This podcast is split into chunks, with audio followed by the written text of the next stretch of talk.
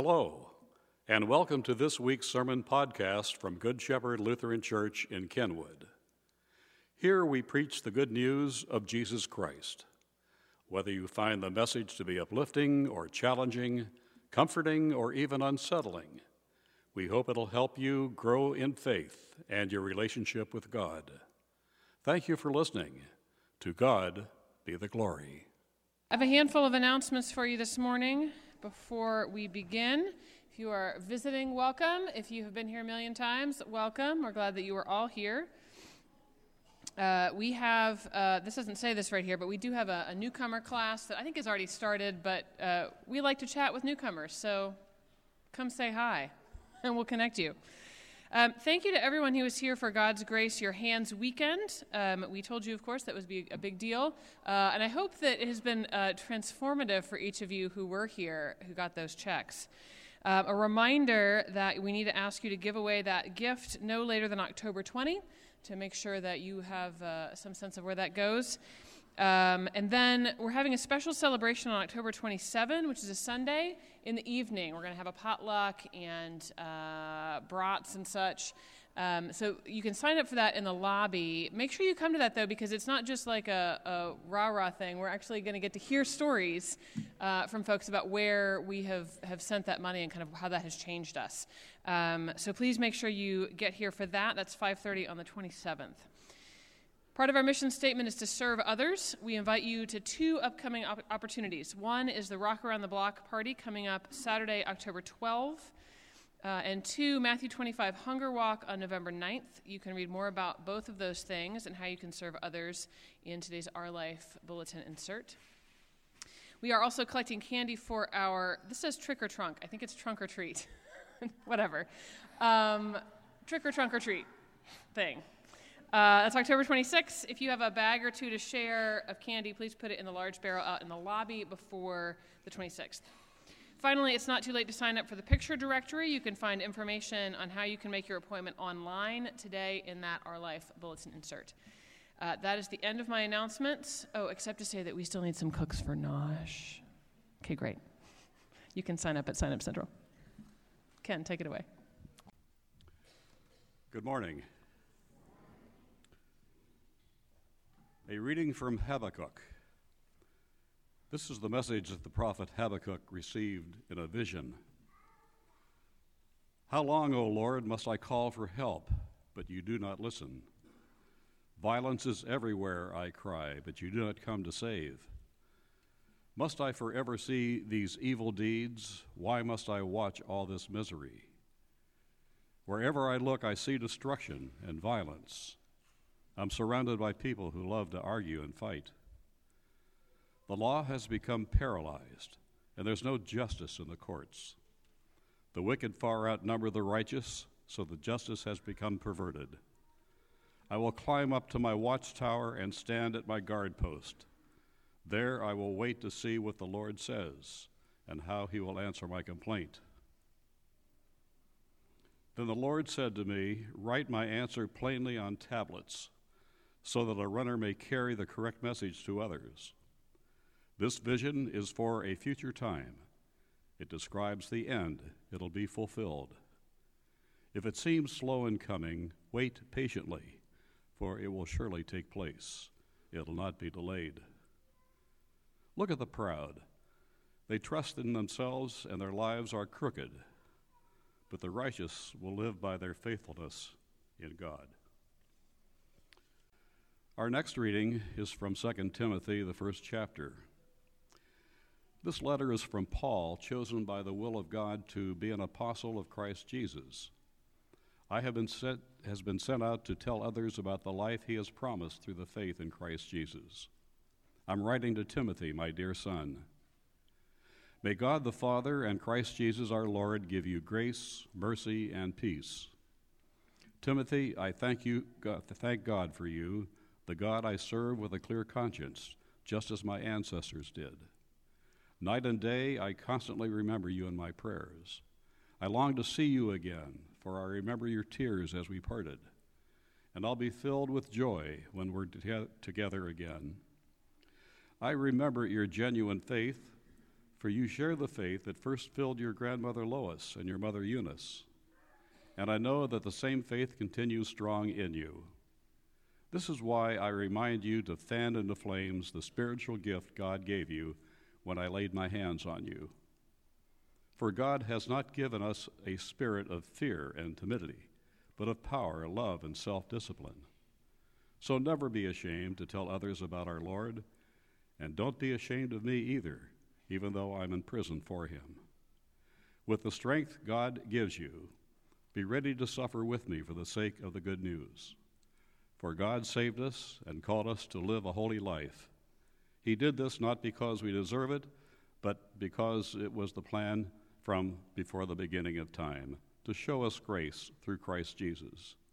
And now he has made all of this plain, plain to us by the appearance of Christ Jesus our Savior.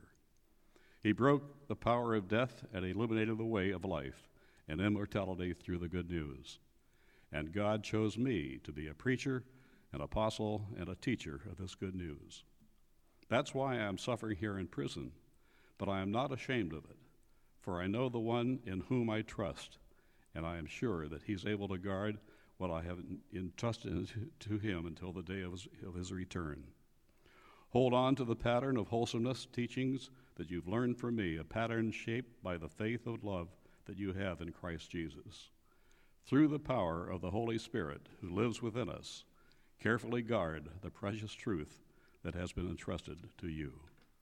This ends our reading. Please stand for the gospel.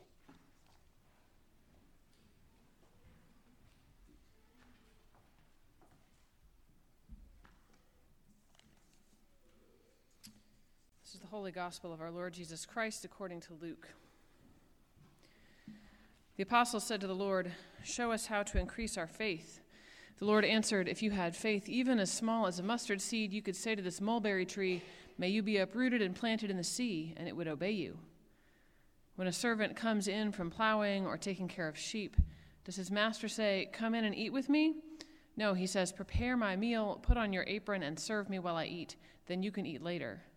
And does the master thank the servant for doing what he was told to do? Of course not. In the same way, when you obey me, you should say, We are unworthy servants who have simply done our duty. This is the gospel of the Lord. I think the staff and clergy uh, here are probably tired of me saying, in my old church, or, you know, Episcopalians do it differently. But we do, though. And I have been an Episcopalian my whole life. Anyway, we have our confession in the middle of the service. There are readings, the sermon, the creed, Nicene, if you please, and then the prayers of the church and the world, and then the confession. It comes right in the middle, right before the peace and the Eucharist, because everything before that was meant as a kind of like a formalized, why are we here? And then we get to the meat of it confession, repentance, peacemaking with our neighbor, and the Holy Supper. We're getting ready for that. There's a theatricality there, a, a rising action with the climax at either the this is my body or the actual eating of the body, depending on your theology. Either way, the confession's in the middle. So it's been different for me for years that Lutherans confess at the beginning. Now, relax. This is not so much uh, a, a criticism as it is a love letter. Uh, one of my Episcopal clergy friends recently said, Those Lutherans have it right. Start the whole dang thing out with confession. Name your sin at the outset. I was like, rude? But he has a point. And so it seems does our cranberry book and the green book before that, and perhaps some others in your history. Begin with honesty. Begin our worship time together by saying the thing. Begin with grief over what we've done and left undone and what has been done to us. Only in broken hearts can we really be transformed. So, why do we confess in the first place? Doesn't God already know it all? Does saying it out loud or to ourselves erase the hurt that we've caused? Do we really need to wallow in the things we've done and not really fixed? Yes, God does know it already. No, saying it out loud does not erase the hurt. No, we don't need to wallow. But yes, we do still need to name it. And this is what we're going to talk about this morning confession, not the readings. We include confession in the prayers of the people at Nosh at the Edge House near the end of the service. We have prayed and sung and read and talked and eaten, and then we offer prayers for the church and the world to God. We pray for the sick and the grieving. We pray for our cooks, for our community, for Thanksgivings, and we confess. We hold empty space for folk to say aloud or only to themselves those things that we've done or left undone, and the things that we have done to wound God's creation. A surprising number of folks speak their sins out loud, some very specifically, week after week. It's a form of unburdening, setting things down, even though sometimes we're going to pick them right back up again. And there at the Edge House and here at Good Shepherd, we set down our individual sins, but also our corporate ones. Those systems that we participate in, the actions that groups we are a part of have done that cause hurt. We confess our self interest, our willful ignorance of other people's pain. We confess our complacency in the face of all kinds of disasters. Whether these sins are, are tiny or personal or huge and nebulous or even seemingly insurmountable. Corporate confession, that prayer that we do at the beginning of the service, is also a way to hold each other gently. Because we're all saying it. We all see each other's vulnerability. We are all on the same broken footing. We can look at each other with the eyes of understanding and love. Pastor Heidi once said in a sermon I think if we could see each other as God sees us, the beauty would be too much.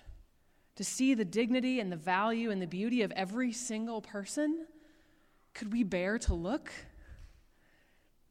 We can, and we do every Sunday.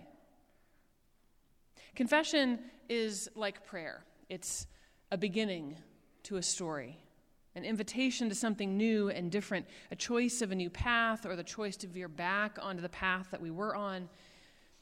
Maybe think about it this way your calendar and your checkbook are signs of the choices that you make, whether they're on paper or they're entirely digital what we choose to do with our time is right there in our calendars. And what we choose to do with our money is right there in black and white in our bank statements, whether or not you look at them. Confession, too, is about naming clearly the choices that we've made. And it's also about choosing to turn away from those things that pull us away from God. Because confession isn't just about saying these things aloud, obviously, that's a big part of it, but it's about how we respond to it.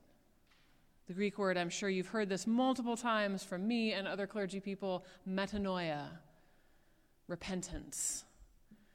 And repentance isn't just, I'm sorry. I think you may have heard me say before, my dad always said, I don't want your sorrow, I want your repentance.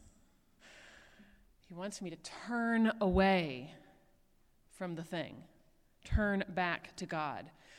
Turn back to God who is always, everywhere, no matter what we're doing, facing us, ready to look us in the eye with understanding and love. So when we can speak clearly what we see, when we turn to face God and be seen exactly as we are, then we can respond. Then we can act differently. Then we can make amends. This is a word that has been really powerful to me in the last year or so. Um, I have been going to Al Anon meetings on Monday mornings, and they're so great. And I'm sure that many of you know about 12 step programs. Obviously, there's 12 steps, but you don't just walk through them, there's a lot of work involved, confession, even. And step nine is we made direct amends to all persons we had harmed wherever possible, except when to do so would injure them or others. We made direct amends to all those we'd harmed. Amends are doing something to help that person heal from what we've done. And not random things, not just what we think is important, but what they actually need. It might just be an acknowledgement of the harm. Yeah, I did the thing. Because sometimes that's all we need to hear. Or it might be a repayment of a debt of some kind. It might be a reparation as a sign of our sorrow and our desire to help. Or standing with them as they ask for justice from others. Or, or, or. I'm sure that you've seen stories on the news about people caught doing nefarious things, conning people out of money, or sexual assault, or pollution, or fill in the blank. And maybe you've also seen these same people say, in a press conference, I've been redeemed, or similar. And they usually say this very soon after having been caught. Cynical part of me says, You're not redeemed, you just got caught. They're different. But of course, Jesus' unconditional love and redemption doesn't require us to confess.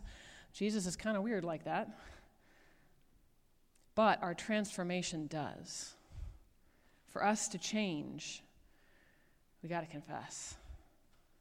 We don't get to claim our own redemption without seeing and grieving our own nefarious deeds. Saint and sinner both, said Martin Luther. So, our confession on Sundays is the beginning of the service, but it's also the beginning of our day and our week and our life. It's an acknowledgement of what actually is rather than what we pretend things are like. And in that confession, we are seen we are known, unvarnished, messy. And God loves us for all of it. See, this is the beauty of confession to me. It may seem sad and self flagellating and ridiculous. I am a worm and no man. But it's a practice of hope. We confess with the assurance that we are still loved and forgiven no matter what. We confess because there is something after sin, because there is possibility and new life. Misery and hope sit side by side. In the last few weeks, I have become obsessed with a new musical, Hadestown by Anais Mitchell. If you are a musical fan, you should check it out. It's so good. It's a retelling of the Greek myth of Orpheus and Eurydice, and it's set in the Depression. And you probably know this myth in some form or another. You've probably heard some part of it. Eurydice and Orpheus are in love, but she dies. So Orpheus goes to the land of the dead after her to bring her back. And the god of death tells him he can have her, but only if they walk out of Hades single file, and if Orpheus never looks back at Eurydice to make sure she's there. If he does, she will remain there in the land of the dead forever. So, guess what happens? It's a long road, and Orpheus begins to doubt. He can't hear Eurydice. Is she really there? Is it a trick? And so, just as the dawn is starting to light the path, and they're just steps from arriving in the land of the living, he turns back and he sees she's been with him the whole time. She disappears. It's an old, sad love story, and it's beautiful. And in the musical, the narrator sings, It's a love song, it's an old song, it's a sad song, and we're going to sing it again. And then he sings, Here's the thing to know how it ended and still begin to sing it again, as if it might turn out this time. Maybe it will turn out this time. Friends, this is what we're getting at with confession. We are Orpheus, full of doubt, full of self importance, unwilling to trust, un- unintentionally hurting other people. And we are Eurydice, loving and trusting and wounded by those we love. And every time we come to worship, every time we speak the words of confession, whether it's in the middle or the beginning or the end, we're singing that old, sad love song again, hoping it'll turn out better this time. This is what happens every Lent when we walk with Jesus toward the cross. Maybe it will turn out this time. Every Sunday, we remember his death and resurrection. We remember that it does turn out this time. Our confession in church or to each other as we work on making amends can be painful and sad, but it's also a song of hope of possibility. How we are right now is not inevitable. The psalmist says, Weeping will endure a night, but joy comes in the morning. It's a love song, it's a sad song, it's an old song. And we're going to sing it again. Amen.